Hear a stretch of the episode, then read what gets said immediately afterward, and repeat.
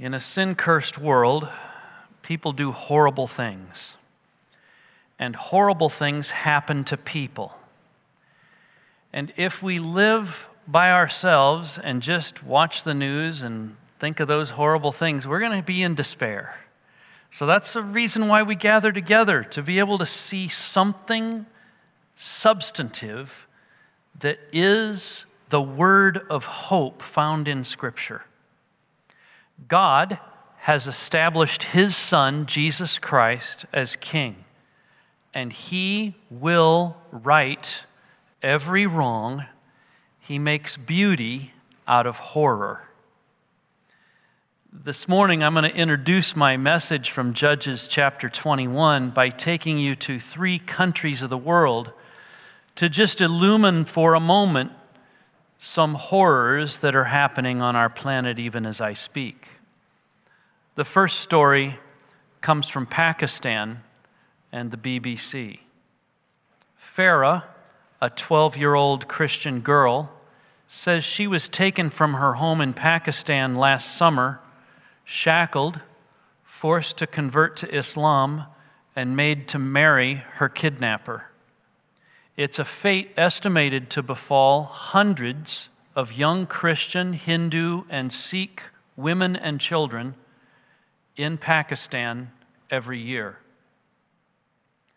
Then from Open Door USA about the nation of Egypt, an article entitled Christian Girls Are Being Abducted in Egypt, Never to Return. A Muslim boy tells a Christian girl he loves her and wants to convert to Christianity for her. They start a romantic relationship until one day they decide to escape together. What the girls don't know is that they are actually being kidnapped. Most of the time, they will not marry their kidnapper, but someone else. A former Egyptian tra- trafficker named Gahiji knows these details because he was once part of a network that actively targeted Coptic Christian girls to bring them into Islam. In the article, there are several things that tell the story and how people report their, uh, the abduction of their loved ones to the police, but the police do nothing on their behalf. In fact, police help kidnappers in different ways. They may receive a financial reward that the kidnappers are paid by the Islamization organizations. Police can sometimes provide kidnappers with the drugs that they seize in drug uh, busts, and then they, use, they give the drugs to the kidnappers, and the drugs are then used to weaken the resistance of the girls that they put under pressure.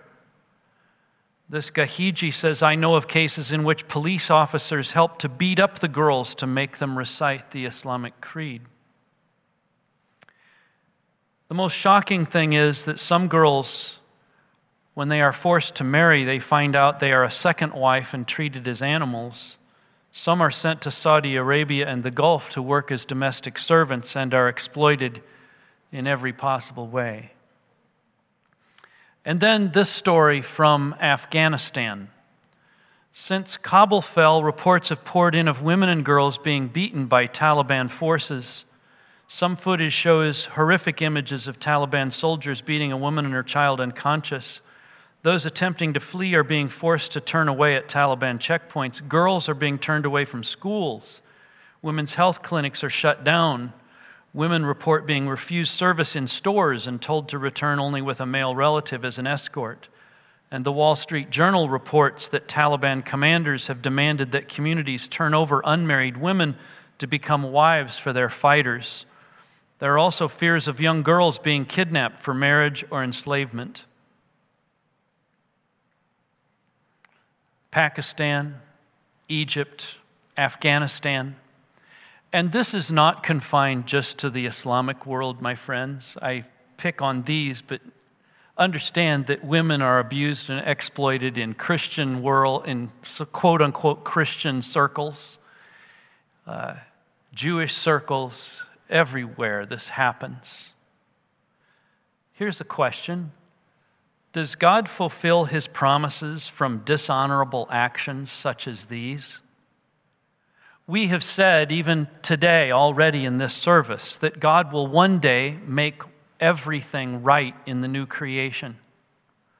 One reason that we can believe that is that God fulfills his promises not just using all things that are holy, right, and beautiful, but he actually takes human evil, human wrong, and human ugliness and reshapes those awful things into the fulfillment of his plan for the ages. Now, let me hasten to add this does not make evil less evil, or wrong less wrong, or ugly less ugly, but it should give us hope that we will see God make holy, right, and beautiful in his coming kingdom all things, even though what we may presently see in our lives personally or globally is really bad. This morning in Judges chapter 21, our concluding chapter in the series, we will face human evil, human wrong, and human ugliness of a kind that makes us cringe. It looks very much like the stories that I have told you from Pakistan, Egypt, and Afghanistan. The, cha- the events of chapter 19, where this woman is horribly abused and killed, and the events of chapter 20, where there is a civil war that nearly wipes out the tribe that had the people that belonged to this group that perpetrated that evil. The events of chapter 19 disgust us. The events of chapter 20 discourage us. But here in chapter 21, the events are just plain embarrassing. It's impossible to read this chapter and not be embarrassed. Embarrassed for the nation of Israel, embarrassed for the tribe of Benjamin, embarrassed for ourselves if we attempt to justify the events here. And we can even feel embarrassed for God where is he? What is he up to? What's happening here? Does God approve of this fake holiness that we're going to see? This murder, this kidnapping and abduction of innocent women, not just once, but twice? The answer, of course, is no, he does not approve. But God can turn even evil into something beautiful. If he could not do that, if he did not do that, then it would be difficult to conceive that he will make the mess that is my life and yours into beauty in his glorious kingdom. If he can do it here, he can do it for you and me. If he cannot do it here, then we should be doubtful and in despair that he would do it for us. But if he can make something beautiful here, here's the hope. He can do so in my life and in yours too. Let's stand for the reading of Scripture this morning, Judges chapter 21. We'll begin with the first seven verses, and then we'll make our way through the rest of the chapter as we go. Now the men of Israel had sworn at Mizpah, No one of us shall give his daughter in marriage to Benjamin. There'd been a civil war. All the Benjamites, except 600, have been killed. And now they're saying, We're not going to repopulate the tribe from our folks. We've already made a promise, a vow, that we won't give his daughter in marriage. And the people came to Bethel and sat there till evening before God, and they lifted up their voices and wept bitterly, and they said, Oh Lord, the God of Israel, why has this happened in Israel that today there should be one tribe lacking in Israel? And the next day the people rose early and built there an altar and offered burnt offerings and peace offerings. And the people of Israel said, Which of all the tribes did not come up in the assembly to the Lord? For they had taken a great oath concerning him who did not come up to the Lord to Mizpah, saying, He shall surely be put to death. And the people of Israel had compassion for Benjamin, their brother, and said, One tribe is cut off from Israel this day. What shall we do for wives for those who are left? Since we have sworn by the Lord that we will not give them any of our daughters for wives. Please have a seat. Here we are introduced to the fake holiness and a problem. In verse 1, there's this rash vow similar to the vow that we saw of Jephthah back in chapter 11 or so, which serves only to limit them. This is not to gain approval from God. This is fake holiness, saying, No one of us shall give his daughter in marriage to Benjamin. There is, however, in verses 2 through 4, a genuine lament for what's going on. They had been part of the civil war, and Israel had conquered Benjamin at great cost to themselves and had destroyed 25,000 Benjaminites, and there were only 600 left. And so they're weeping bitterly because one tribe is nearly disappeared. In verse 3, they ask, Why? O Lord God of Israel, why has this happened in Israel? Why? asking God why. Isn't that something? That when we make a mess of things, and then when things get messy for us, we ask God, why did this happen to me, as though God is to blame. there is such a thing as the general common grace of God that, quite frankly, gets us out of most of our messes. But that general common grace of God should not be relied upon to get us out of every trouble. It's not His compulsive duty to do so. Some problems deserve our careful reflection as to our own responsibility, don't they? Israel, rather than asking God, why did this happen, should really be saying, God, why are we such a rebellious people? What is going on with us that we are in such a bad condition? What's wrong with our hearts? They ought to have sought God with self reflection. Instead, they ask why as though God is to blame. Sadly, we often lack the self reflection necessary in our own lives too, don't we? You might ask, well, how would I get that self reflection? To be able to see myself for how I really am?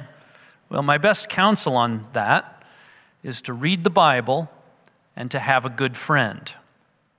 The Bible will tell you where you are going wrong, and the good friend will agree with the Bible rather than with you. What a lot of people do is they don't read the Bible and they gather a friend who will tell them what they want to hear. That does not lead to self reflection of a kind that leads to growth. Verse 4 Israel acknowledges that this whole thing of being uh, their rebellion is true, at least in part, or they wouldn't have done all the offerings that are offered here. This getting up early, building an altar, offering burnt offerings and peace offerings like Leviticus uh, commands. That's basically an acknowledgement uh, we did wrong. But notice that it's just generally wrong. Have you ever had somebody apologize to you by saying something like this? Well, if I did anything wrong to offend you, forgive me. What kind of a confession is that? It's empty. And, and you almost get the sense that there's an emptiness to Israel's acknowledgement that they have done wrong. And what they do, instead of really owning their own sin, they move into problem solving mode without any reflection. And this is quite often our common response, right? We've got a mess, we're going to try to solve the problem. And that's what Israel tries to do in verses 5 through 7. They say, okay, who didn't join us when we engaged in this civil war with Benjamin? Who didn't come to join us in the battle? Because they had actually made two oaths rashly. One was that none of their women would marry Benjaminites, but their second oath was anybody who didn't join us in the civil war, we're going to put to death, we're going to kill them.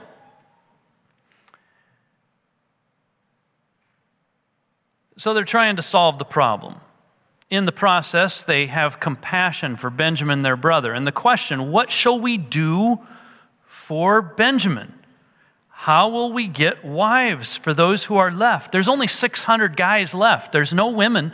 There's just 600 guys left of the tribe. What are they going to do? They're torn between their oaths and their sincere desire to help Benjamin. And that leads, believe it or not, into a worse mess.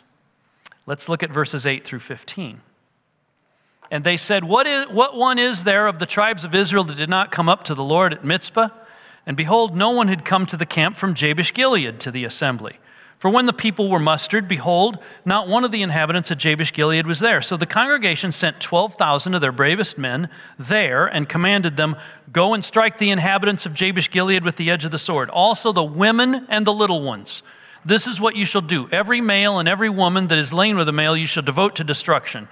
And they found among the inhabitants of Jabesh Gilead 400 young virgins who had not known a man by lying with him, and they brought them to the camp at Shiloh, which is in the land of Canaan. Then the whole congregation sent word to the people of Benjamin who were at the rock of Rimmon and proclaimed peace to them. And Benjamin returned at that time, and they gave them the women whom they had saved alive of the women of Jabesh Gilead, but they were not enough for them. And the people had compassion on Benjamin because the Lord had made a breach in the tribes of Israel. Here we see the problem partly solved. The problem partly solved, not party solved. I don't know how that happened. But the problem partly solved, and it's solved by murder and kidnapping. Uh, verses 8 and 9, there's an investigation. Who didn't go with us? Who didn't go with us? in the Civil War. And it turns out that Jabesh Gilead, way over in the Transjordan area, did not participate. And for you all know that it's the last sermon in Judges, so you got to have some maps, right? And uh, this is the map that we looked at last week where we saw the events. Gibeah is where the horrible thing happened to the young lady. The Israel gathered at Mizpah. They fought against Benjamin around Gibeah, and a bunch of Benjaminites ran over here to this rock of Rimmon, and this is where they hold up. There were 600 of them left. And Israel is kind of doing things between Mizpah and Bethel in terms of trying to reach out to the Lord.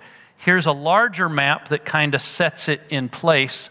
So over here, way to the northeast, is this town of Jabesh Gilead. This circle is where at Shiloh and Lebonah, there's uh, some things that happen later on in our chapter it, that's pretty far north of where we're at. But all of the events that we're describing are hap- that were in the other map happen in this red circle here. So you get a sense of just how far away, uh, let's back up here, um, how far away Jabesh Gilead is from the events here, and they didn't join in. And so they send 12,000 guys up to Jabesh Gilead, and they're going to kill them all, right? What do we do with the non participants in the Civil War? Well, let's kill them, almost all of them. Now, what's interesting is here, God had told them to do this to the Canaanites in Joshua, right? He had told them to do that in, in Joshua. But did they do it? No, they didn't. And now that they're not told what to do it, they're just making up their own rules. Now they're going to do it to their own people. This is horrible. Second problem. Their second problem is how do we repopulate the tribe of Benjamin? Ah, here's what we'll do. We'll force the virgin women of Jabesh Gilead to do this. We'll kill everybody in Jabesh Gilead, but we'll, we'll save the virgin women. Why save only the virgins? Well, one reason might be so that any children born will be known to have a Benjaminite father. Another reason is that this whole chapter seems to be about fake holiness. Israel makes a rash vow and seeks to keep it. They don't want to defile Benjamin, whom they nearly wiped out by sending them kidnapped women who were not virgins. Do you see how the fake holiness of legalism, which is basically making up rules and then seeing that you make them and then compliment yourself on how holy you are, do you see how destructive that is? It's a mess. Now, for Israel, it resolves in part the tension of Israel's vow not to give their women to Benjamin, but still get wives for the Benjaminites. So, in verses 13 to 15, word is sent to the Benjaminites who are holed up at the rock of Rimmon, 600 guys, proclaiming peace. These men return from hiding, and the women of Jabesh Gilead are given to the Benjaminites. There's 400 of them. But as there are 600 Benjaminites, there's not enough women. And the people have compassion on them because the Lord had made a breach in the tribes. So, what do we do about the remaining 200? Let's read verses 16 through 25. Then the elders of the congregation said, What shall we do for wives for those who are left, since the women are destroyed out of Benjamin? And they said, There must be an inheritance for the survivors of Benjamin, that a tribe not be blotted out from Israel. Yet we cannot give them wives from our daughters, for the people of Israel had sworn, Cursed be he who gives a wife to Benjamin. So they said, Behold, there is the yearly feast of the Lord at Shiloh, which is north of Bethel, on the east of the highway that goes up from Bethel to Shechem and south of Lebonah. And they commanded the people of Benjamin, saying, Go and lie in ambush in the vineyards and watch. If the daughters of Shiloh come out to dance in the dances, then come out of the vineyards and snatch each man his wife from the daughters of Shiloh, and go to the land of Benjamin.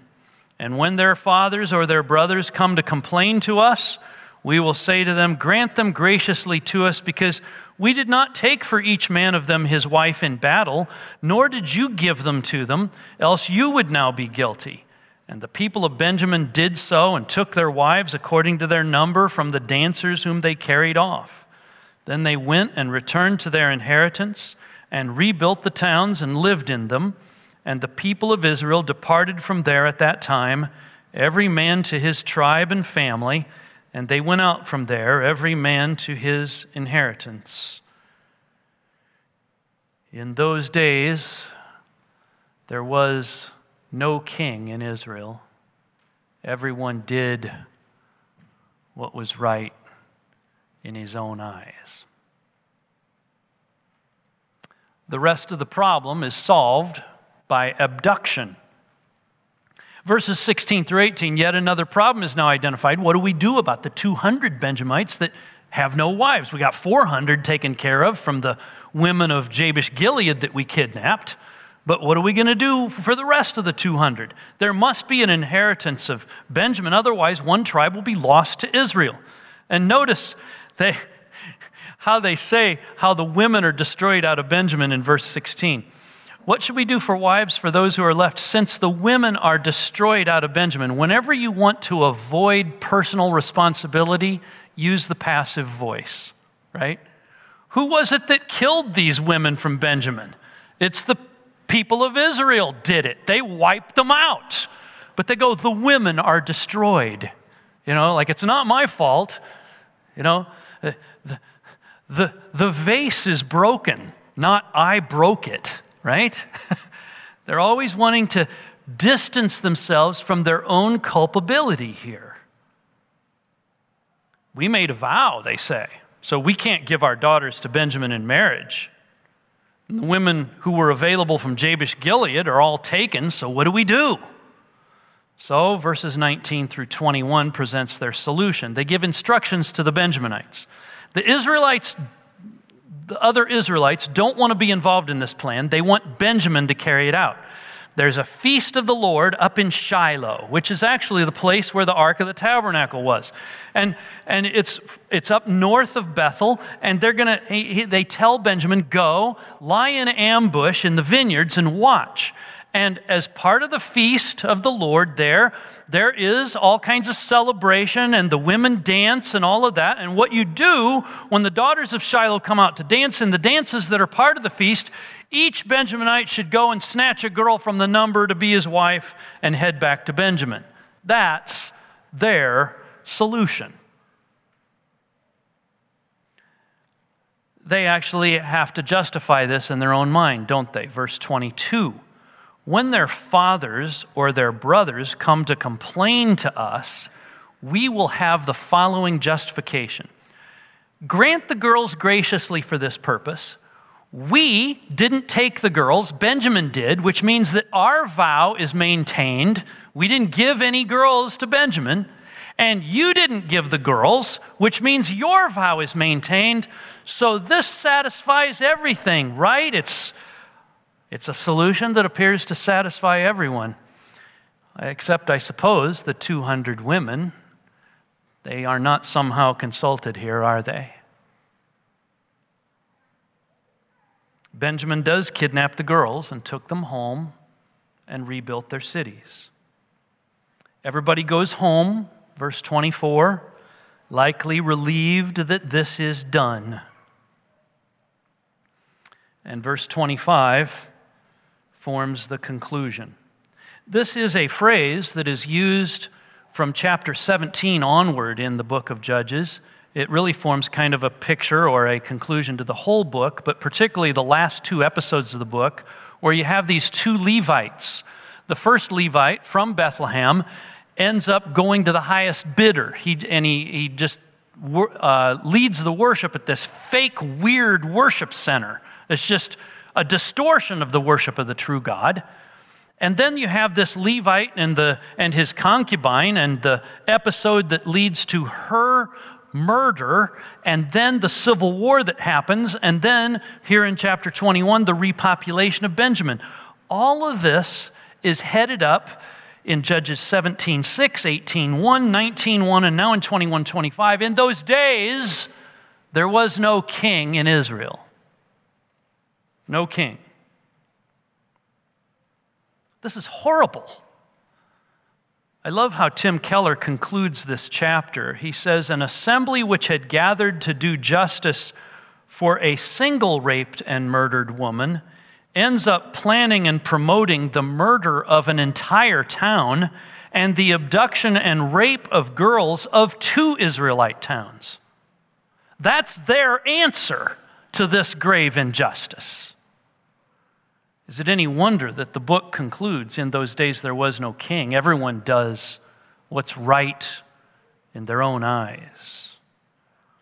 I have said many times now that the theme of the Bible is to say God is at work among people to demonstrate that He alone is qualified to build His kingdom. And every time we try to build our own kingdoms, we make a mess. And it's true in politics, it's true in business. It's true in the church. And the temptation to build our own kingdoms is unbelievably powerful. And the book of Judges is here to tell us the horrors that happen when we seek to build our own kingdom. The king that Israel needs will not appear for another 1,200 years.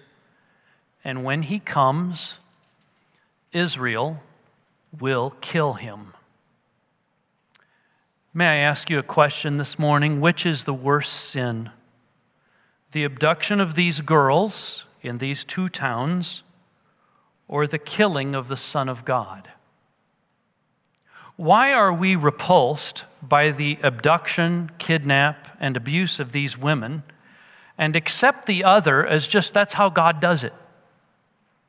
Why are we horrified by the one thing and not horrified by our own sin.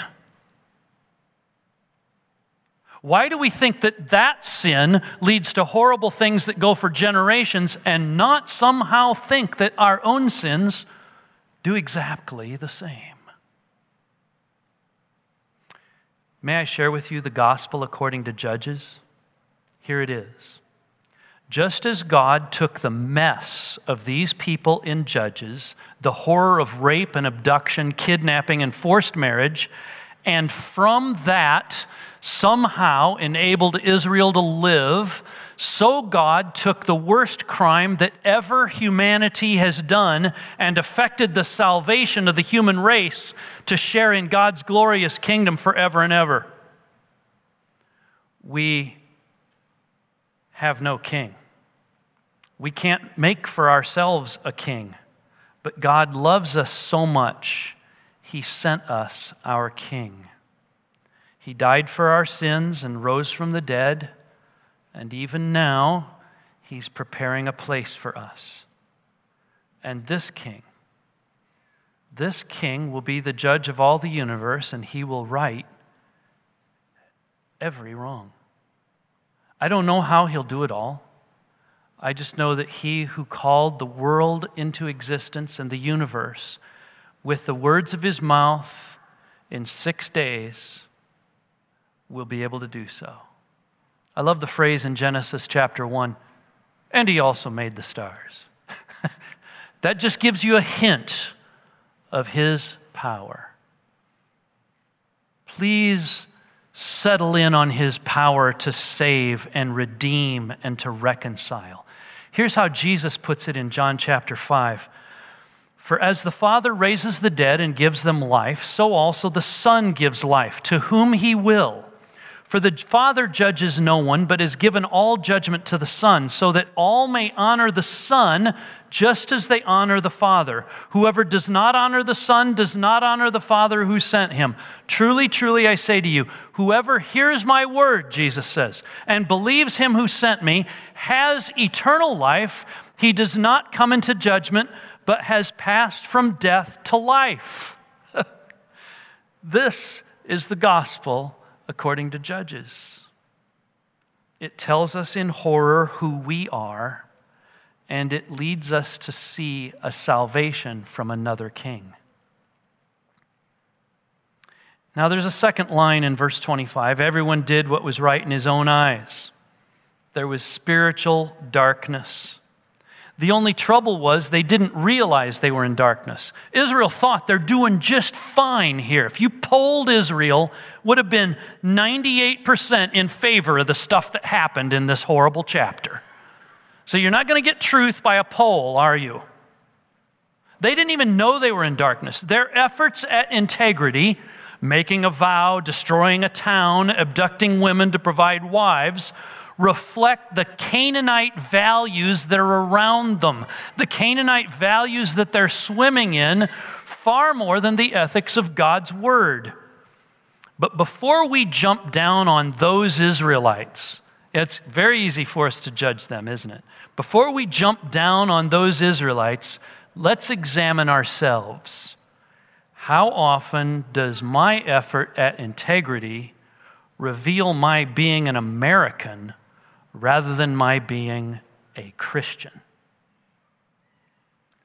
We will all have a king, and for most of us today, that king is myself. I am my own king. Dear ones, that king will fail you. Human effort leads to the kinds of actions that we see here in Judges chapter 21. This is what happens when we try to save ourselves. And it leads to King Saul, who comes from Gibeah, the place where the girl had been killed. And he actually, in chapter 11 of 1 Samuel, goes and rescues the people of Jabesh Gilead so that when he dies, it's the people of Jabesh Gilead who take his body down and with honor bury him. Uh, honoring him. Why? Well, maybe his family is made up not just of people from Gibeah but also people from Jabesh Gilead from the population of Benjamin. Isn't that crazy? I just find it crazy that that happens. That's human effort. But let's think about divine promise. It leads to preservation of the people of Israel, even though people did horrible sin in trying to save themselves both in the book of Judges and with Jesus and today. You may say, My mess is so horrible that nothing can repair it. You might say that. You may even have been abused every bit as much as these girls from Jabesh Gilead or Shiloh. And you may be wondering, does God even see me? You may even have been part of abuse of some kind or another as a participant.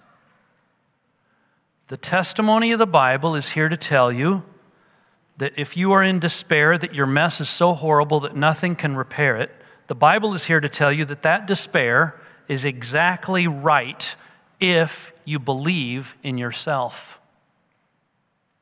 If you believe in yourself, that, that, that's all you got is despair. It's what I call Disney theology. Just believe in yourself, and every all your dreams will come true, and Tinkerbell will wave a wand, and it's all fine and wonderful. Well, no, it's not. It's horrible. This is what we're left with at the end of the book of Judges. But the testimony of the Bible is here to tell you that that despair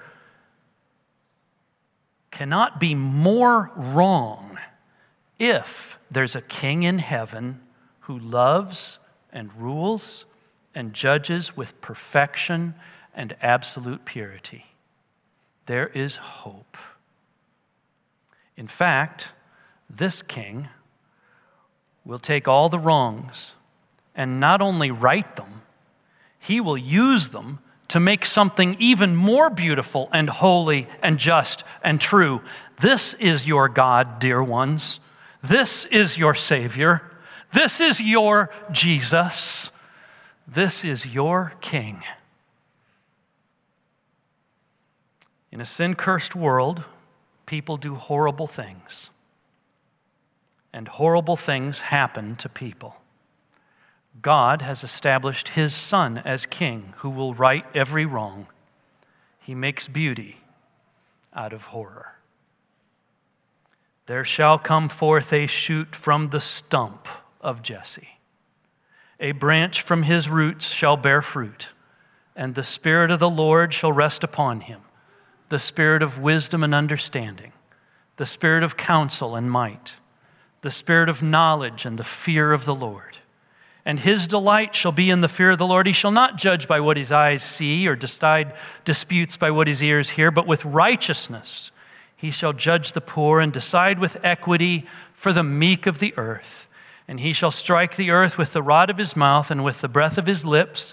He shall kill the wicked. Righteousness shall be the belt of his waist, and faithfulness the belt of his loins. And he will wipe away every tear from their eyes. And there shall be no more sorrow or crying or death or pain, for the old order of things is done away. Behold, Jesus says, I am making everything new. Oh, Heavenly Father, help us to embrace the gospel from the book of Judges. Our own works are filthy rags, they lead to a mess. But there is a king whose name is Jesus. Lord, I pray that anyone in the sound of my voice who's never put their faith and hope in Christ would do it right now. They just say, Lord, I, I got a mess on my hands. Um, whether it's things that have been done to you or things you've done, maybe both. Lord, would you, would you open people's eyes so that they can believe this good news? that there's a, there's a Savior, a King named Jesus. If we turn from our sin and, and believe in what He did at the cross to forgive us, we have eternal life. So that all of us would sing together right now All I have is Christ. In His name.